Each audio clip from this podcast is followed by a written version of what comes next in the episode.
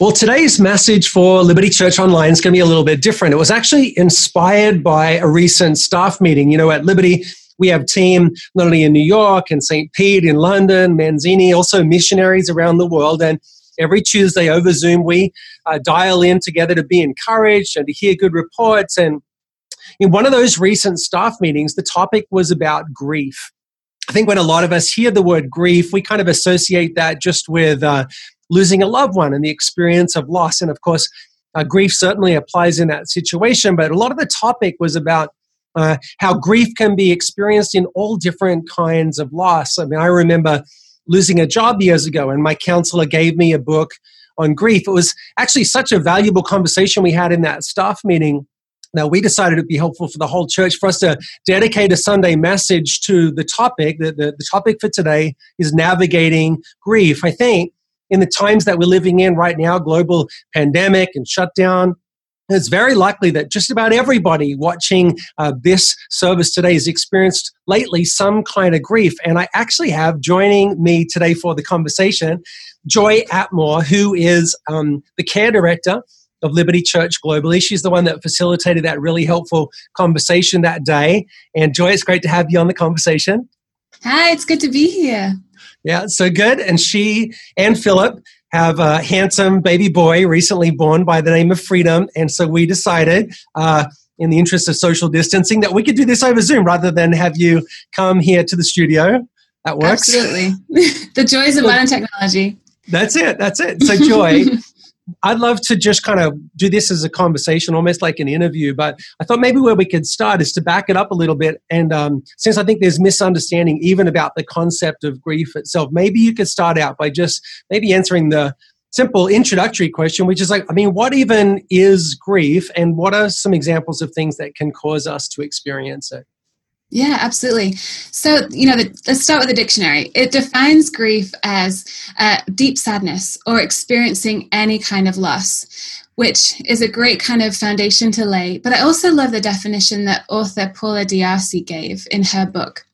She says, grief is the heart's response to any deep loss. And I love that because it immediately directs our attention to the place within ourselves where grief tends to reside. It's not an intellectual conversation, actually. There there's knowledge that we can gain around it, but really the conversation we're going to be having is to do with our heart and how it processes loss. Um, you know, grief is something that we experience on an individual level. And right now, we are all experiencing um, unique uh, losses in our life due to the pandemic, but we're also uniquely brought together in this experience. Like it's a communal grief that the whole world is actually going through. So even though our individual circumstances will look different from person to person, the the reason behind it, or the, there's like this equalizer that we are all kind of going through together, which is the pandemic. You know, the last time I experienced uh, communal grief was when Princess Diana died. So I grew up in the UK, and I remember when she passed away, the whole country went into mourning. And I think the last time that the world went through communal grief was probably at the end of the Second World War. We'd all been through this, this massive life altering event that affected us in a myriad of ways, but it, we'd all done it together, you know, and this is one of those times, like a global pandemic we're all walking through this together. But like you said, Paul, people are experiencing it differently. You know, some people have lost jobs, or um, if not their whole job, the hours have been cut down. Uh, we're missing doing life face to face with one another. You know, social distancing is hard. There's isolation that people are experiencing, as well as people being sick and sadly passing away due to the virus. And you know, for us at Liberty, not being able to do church together is is really hard. You know, so through the pandemic, we are all kind kind of we're grieving. We're, we are losing things and our hearts are trying to process that.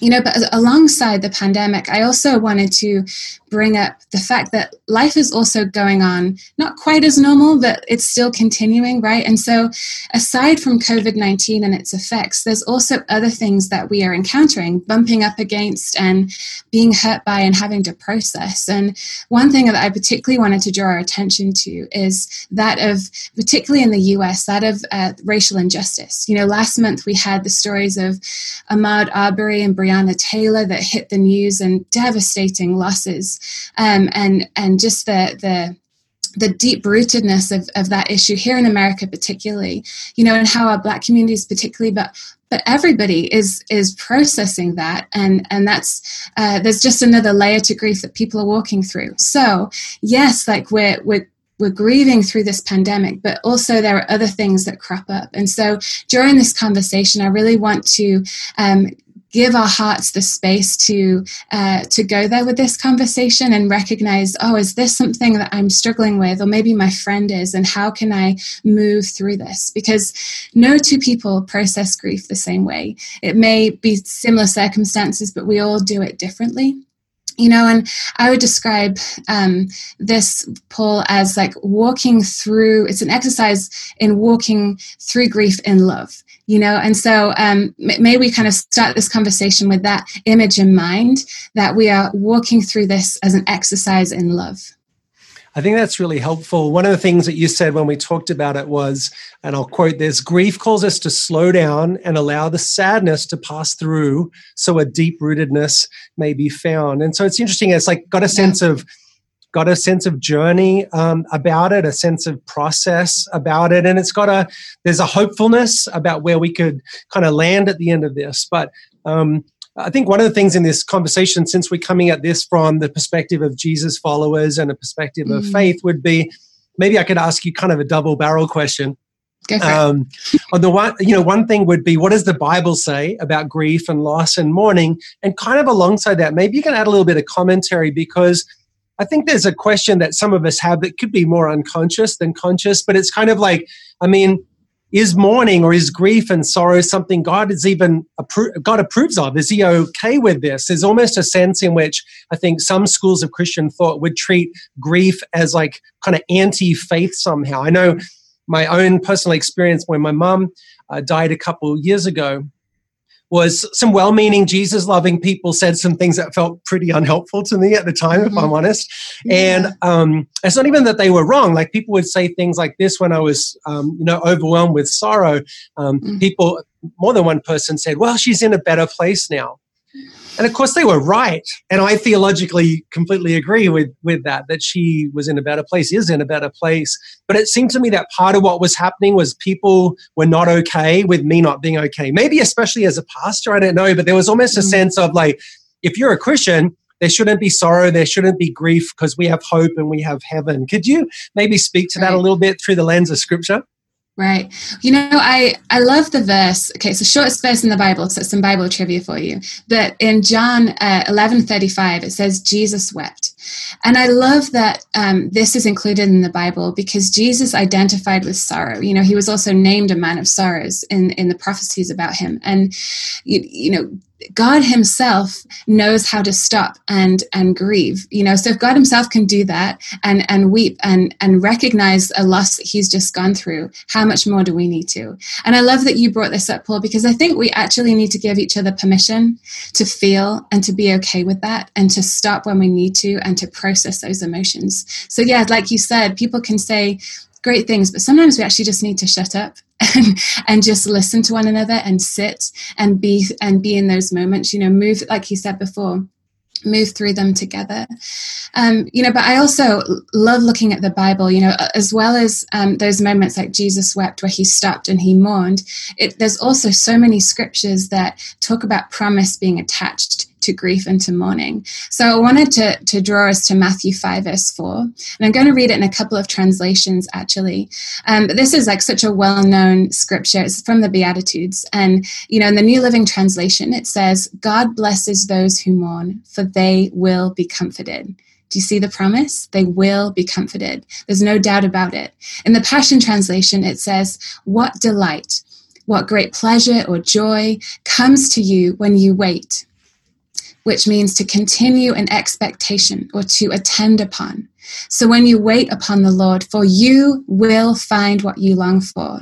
Now, did you notice how in those two different translations, one said grieve and one said wait? You know, actually in the Greek, mourn and grieve are um, very similar to one another. And so the Passion Translation uh, draws attention to that in the use of, of the word wait. And I thought that was really interesting when I read it because I'm so familiar with that verse and then hearing it differently, I was like, well, why would you bother translating it differently because there's a key, right?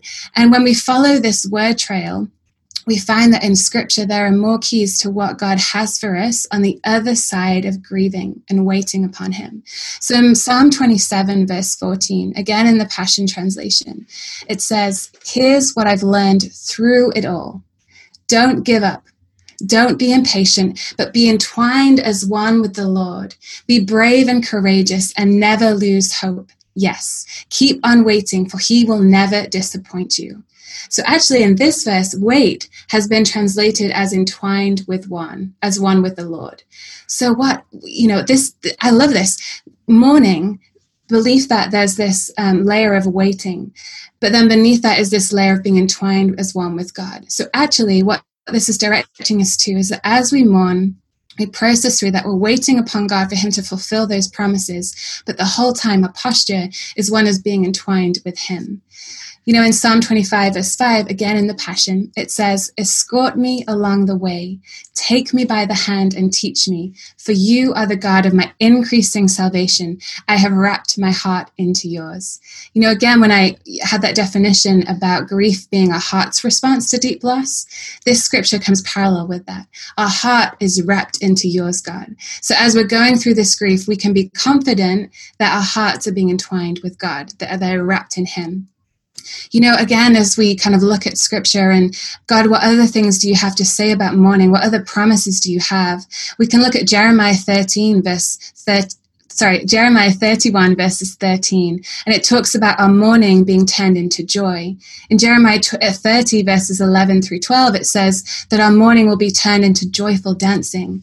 And another promise in Isaiah 61, verse 3, and in the Passion Translation, it says, The oil of bliss will be given to you instead of tears, and the mantle of joyous praise instead of the spirit of heaviness. You know, grief can often feel like that heaviness. Isn't that wonderful, Paul, that the Bible talks about these layers of promises being given to us. So even as we go into this conversation, I, I, pray that you would be infused with the hope of these promises. That on the mm-hmm. other side of your grief is joyful dancing, is the um, the mantle of joyous praise instead of the spirit of heaviness. It's so good. I mean, the word's just full of life and promise and hope. So good, uh, mm-hmm. even in challenging times. So maybe maybe on a maybe on a even a very practical level. I mean, a lot of what you do, Joy, as a care director, um, you provide care to our staff as they care for others. You train our care mm-hmm. teams around the world, and really those teams come alongside people in all kinds of seasons. You know, celebration, you know, marriage and birth, also hardship of loss or depression mm-hmm. or different types of challenge. So you know how could we you know identify maybe, maybe people watching think well is that me right now um, uh, so, are there ways that you can identify if you're walking through grief? Any kind of like telltale signs that you could share? I know you shared some with the staff. Yeah, absolutely. So there are seven emotional stages of grief. So I'm going to go through those seven with you now. And I will say that, you know, there's a there is a, a pattern to them that kind of run from one through seven, but we can also not do that um, linearly. Like grief isn't linear, so we can start sometimes at the beginning and then kind of beginning to move down and then find ourselves moving back up, and you know, and so just uh, we can find ourselves in different spaces in this. But this does give us a grid work um, to understanding how grief can manifest. So the first one is shock, which is the initial disbelief at the news we were all shocked when quarantine took effect. I know that the month before all of this happened, I, I was dismissing things as, oh, this isn't going to happen, you know, and then reality hit and it's like, wow, shock. Then there's denial, trying to avoid coming to terms with the loss. I think we can all identify to that at the beginning of quarantine. It's like, we can do a week of this, but it's not going to be that big of a deal. I'm just going to, like, you know, and then here we are, nearly three months later. then anger, the result of bottling up emotions that can be poured out on yourself or on others. I can really identify for this. When I was preparing for the staff meeting and I was going through all this material, I realized how angry I was. And I, and I, I didn't have a good enough reason. You know, it wasn't like somebody had said something that made me angry, but there was, it kept coming out. And I realized actually I was grieving. I was in this stage of anger in my grief at, at how life had been changed in just a matter of a few weeks. The fourth one is bargaining, trying to reason with yourself that by doing things differently, you could have changed things. I think we have all had those bargaining conversations when it relates to our government, when it relates to our leaders, how they could have done things differently. I'm sure even our church leaders at times we we have those moments. Okay, but this but actually rather than that um, being expressed towards that person we need to realize that that is it's an aspect of our grief that we are working through Number five is depression. It's a sadness associated with the realization of loss. Number six, testing, seeking out a new passion or challenge. Who out here has discovered a new hobby since quarantine started? I recently uh, reinvested in painting by numbers. It's my, been my new challenge. So that's where I'm at in my grief process. And then number seven is acceptance. It's finding a meaningful way forward. So this is the place that we want to come to as we process through all of these stages. We want to come out to this place of acceptance like, okay, I acknowledge what I've lost. And I've moved through these different emotional places. And now I'm in this place of fresh hope of what the future has for me. And I want to run through a few things that can um, help us identify what stage we're in. So, different ways that grief manifests, and, and there's a myriad more than this, but just to touch on a few. So, you know, grief manifests emotionally, physically, mentally. It can be provoked by tears or displaying outbursts of anger. Some people can have a huge compulsion to talk, whilst others will retreat and give their friends and family the cold shoulder. I have been there in the past when I was, um, my husband and I walked through a couple of miscarriages. And I remember in that time, there were moments where I, I wanted to talk about what had happened because there was something cathartic and, and it, it made the process seem more real to me. But then there were moments where I wanted to shut everybody out and I, I, I just wanted to be by myself. So it can look like both. It can also leave someone with a desperate need to control things um, around them or a sudden desire to fill their time with busyness. Again, that kind of goes into that, that denial place. It can express itself like that. Some people can physically withdraw from people closest to them, and that can be like um, uh, yeah not wanting physical touch but then other times people can desire to to be held they want to be held they want to have that that closeness of physical contact and grief can also affect our appetites, Paul, and the ability to sleep well. And I know that I have experienced that time too, where you, you want to go to bed, you're so tired, but you find yourself staring at the ceiling. And actually, that can be a manifestation of grief. So I think it's really helpful to um, to to study some of these things to acknowledge like oh that's actually a pointer this this this uh, emotion or this outburst is a pointer towards something that deeper is going on yeah, I think that's really helpful. And um, and even as you're sharing that list, I'd imagine there are probably people watching, realizing I'm at this stage or that stage, or some of the behaviors might even kind of resonate with them. Like that's been me, but they haven't perhaps joined the dots that what's coming out is behavior or even physical things you can experience in your body, headaches and you know other things yeah. in your body, you know, can be manifestations of that kind of underlying grief, especially when mm-hmm. it's unaddressed or unrecognized, you know. Um, yeah. So, one of the things that I realized is that there might be people pinpointing that's kind of where I am right now, but what advice would you give people on an individual basis, maybe firstly, um, yeah. of how do we move through grief? You know, I guess the recognition that I don't want to, I don't want to get stuck here. I don't want to stay here forever. But how do we move through, not just in a blind kind of move on or pretend it's not there, but how do we journey mm-hmm. through grief in a in a healthier way? Could you speak to that a bit? Yeah, absolutely. I think the most important thing to do at the beginning is to name what it is that you've lost. You know, I had a friend who was meant to be getting married in this season, and her whole expectations of the season completely changed with the introduction of quarantine. And and but naming what her loss was, her expectations of what her wedding day would look like. You know, I, I think there are many people can relate to things like that. Naming what it is that you've lost, um, what it, the expectations that you had, because actually once you've spoken those things out it then allows you to um, go to the next step of, of processing how you feel about it. But we can't process our feelings before we have acknowledged what it is we've lost. You know, and then um, give yourself permission, like I said at the beginning, to process each stage of your grief. Um, and I would encourage you to to do this with community too. I think that's another important part of um, of processing through this healthily individually is that we invite some trusted people into our life. There is such healing that is found when we thrive in community. You know, when we invite people in, we don't want to do life alone. We want no one was meant to do life alone. And so look about you and see who can I bring in, who do I trust who can I share this journey with? Another thing that you can do on your own is start a journal. I find this super helpful and cathartic to write things down because there's no, I don't have to filter it. Sometimes when we're, we're speaking to somebody, we will filter ourselves.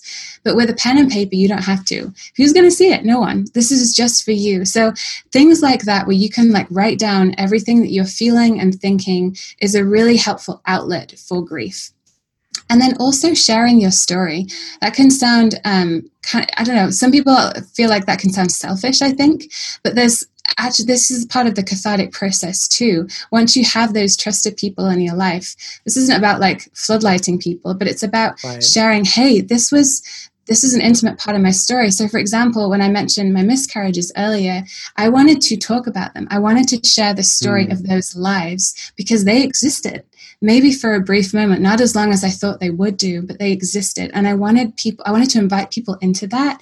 And um, it, it acknowledged what I'd been through, but it also, it brought healing and it made me realize like, oh, this wasn't, there, there's wasn't there's meaning in this somehow right and so yeah focus that in on what that that looks like for you and and don't be scared to share your story with people because actually in doing so it invites them to own their story too their own experience of covid-19 quarantine hmm. whatever else that looks like so I think I hope they're helpful. Yeah. yeah. And I think there's, I think you're speaking to a little bit of a both and tension. Maybe we could build on that a little bit here because, yeah. rightly, a lot of the conversation that we're having in the beginning here, we're kind of looking inward. Where am I at in the stages of grief right. or what behaviors or how do I move forward? But you started to share a little bit at the end there about how your story can help others.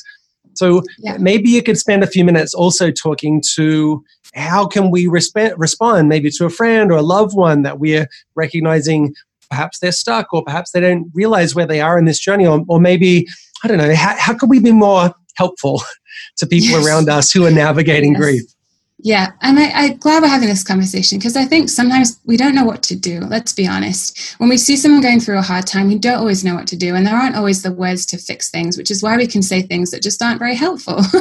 you know, but I, here's here's a few tips. So um, one thing I would suggest is giving the gift of your time. Now, I know this looks different in the midst of quarantine because we have to social distance and things, but we have technology. We can pick up our phone, we can text someone, we can call someone, we can do this, we can Zoom. You know, there are so many different ways that we can give our time still to people. So be creative, have a, have a think about how you can do that for your friend or loved one. I also think being specific in your offers of help. You know, I, I, I have to admit, so I'm a number two on the Enneagram. So if anyone knows what this means, it means you're a helper, right? So my default in situations is to go, how can I help? Because I want to help. It's my default. But it's not actually very helpful to a lot of people. But being specific, like I, we had friends the other day and they were going through something. And so we gave them a specific offer. This is what we could do to help you. Would, can we do this? And so we did you know but that that helps them because they're in they're in a place where you know when you're grieving actually things can be feel a bit all over the place so when someone comes with you with a direct offer you can choose whether or not to say yes or no and it simplifies things and it's less overwhelming I think also um, listening. You know, we talked earlier about uh, inviting trusted people in to to share those things with. And so really if we're the one who is being invited in we need to learn how to listen well. It can be so easy to offer our own advice or like oh i went through that. This is my experience. And actually we just need to be quiet. Our presence is enough. Sometimes that's all the person who's grieving needs is just to have somebody next to them.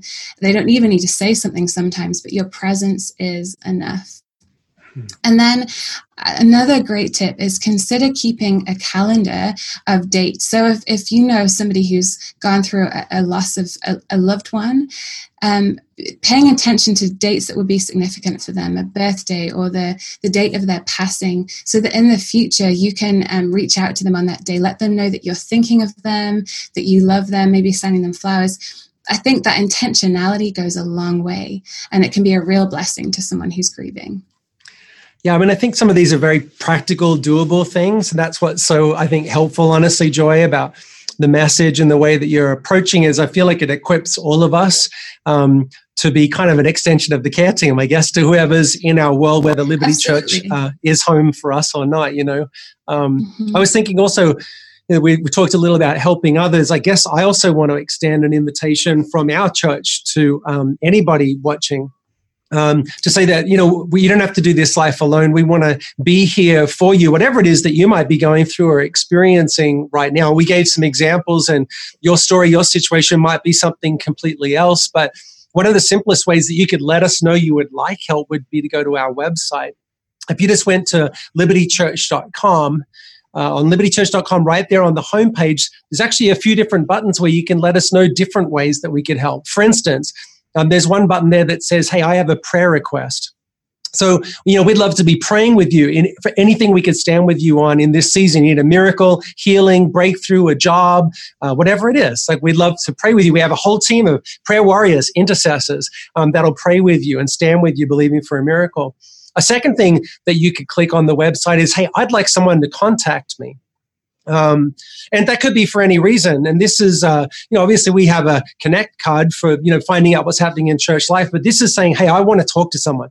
Maybe you just want to have a Zoom conversation like this with someone who cares and can listen, or maybe you'd like to have kind of a virtual coffee catch up, so to speak. But whatever it is that you're going through, if, if talking, connecting would really help you, it could even just be isolation or loneliness right now. Hey, uh, we would love to be there for you. So you could click, I'd like someone to contact me. And a third very specific way that we could help, and we've been able to help quite a lot of people this way, thanks to generosity of about over 100 people, 100 families in our churches. We set up a benevolence fund uh, where money was given, over $30,000 so far, to help people with practical financial needs. And we've been able to help uh, locally in our Liberty Church communities, and we've been able to partner with missions agencies around the world. Um, usually that help looks like groceries um, but you know whatever it is that we could do to help you could start that conversation by clicking the button and tell us in a sentence or two what's going on and our heart is to do everything that we can to help. So i just sort of wanted to say that even in a very practical way we, we do care and we are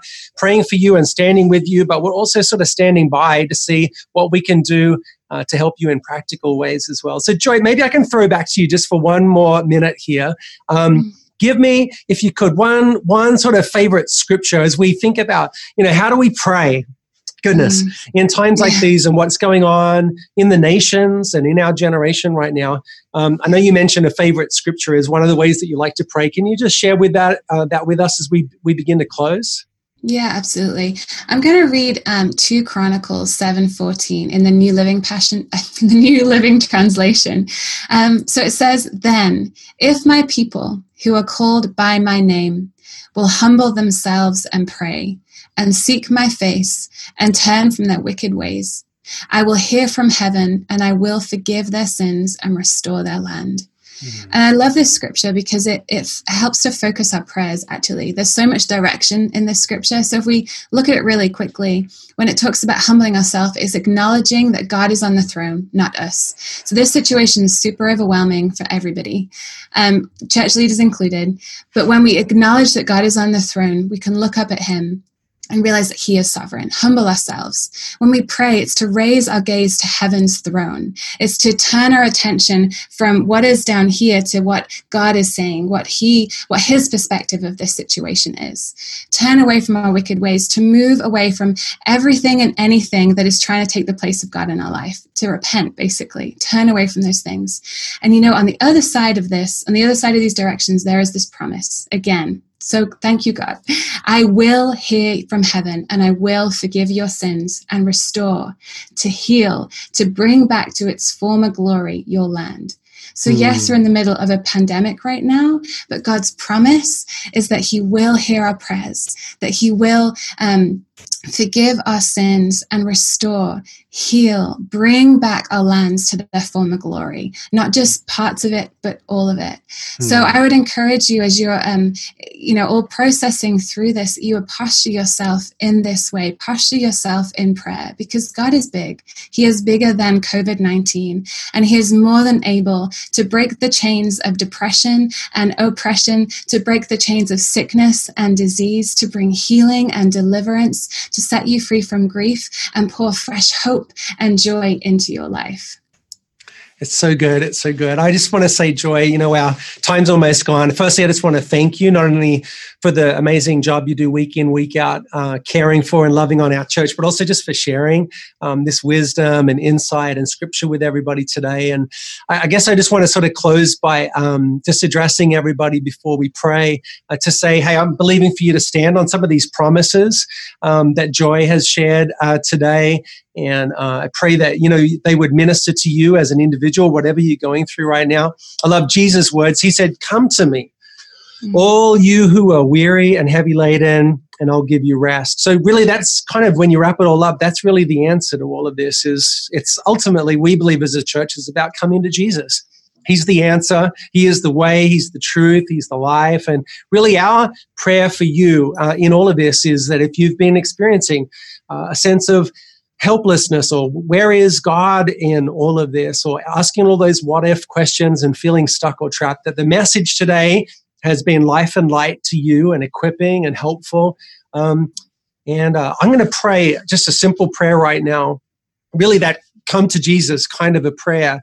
And maybe, I don't know, your individual situation watching um, this online service today, but I pray that this would minister to you in just a moment. Somebody's actually going to come and give you some instructions on, you know, how you could let us know that you've committed to following Jesus today. And we'd love to resource and support you in that. But before we get there, let me just pray a prayer. And if you recognize today, man, I need Jesus. I need forgiveness. I need breakthrough. I, I want to commit my way to Jesus today. Maybe you could kind of pray along with this prayer along with me. So, so dear Heavenly Father, thank you for your gracious love toward us. Thank you that the Bible is full of these amazing promises for us when we grieve, when we're in sorrow, when we're in mm. loss, God, that the Bible actually says you are our very present help in time of need. You care. And you don't stand afar off, God. You are with us, walking through this, journeying with us. So, mm. Lord Jesus, we commit our way to you today. We believe you are the way, the truth, and the life. We invite you into our hearts. Forgive us of our sins. Wipe away uh, the past, God, as we commit to follow Jesus, to thrive in community, to make a difference. Lord, give us strength, we pray. In Jesus' name, amen, amen, and amen.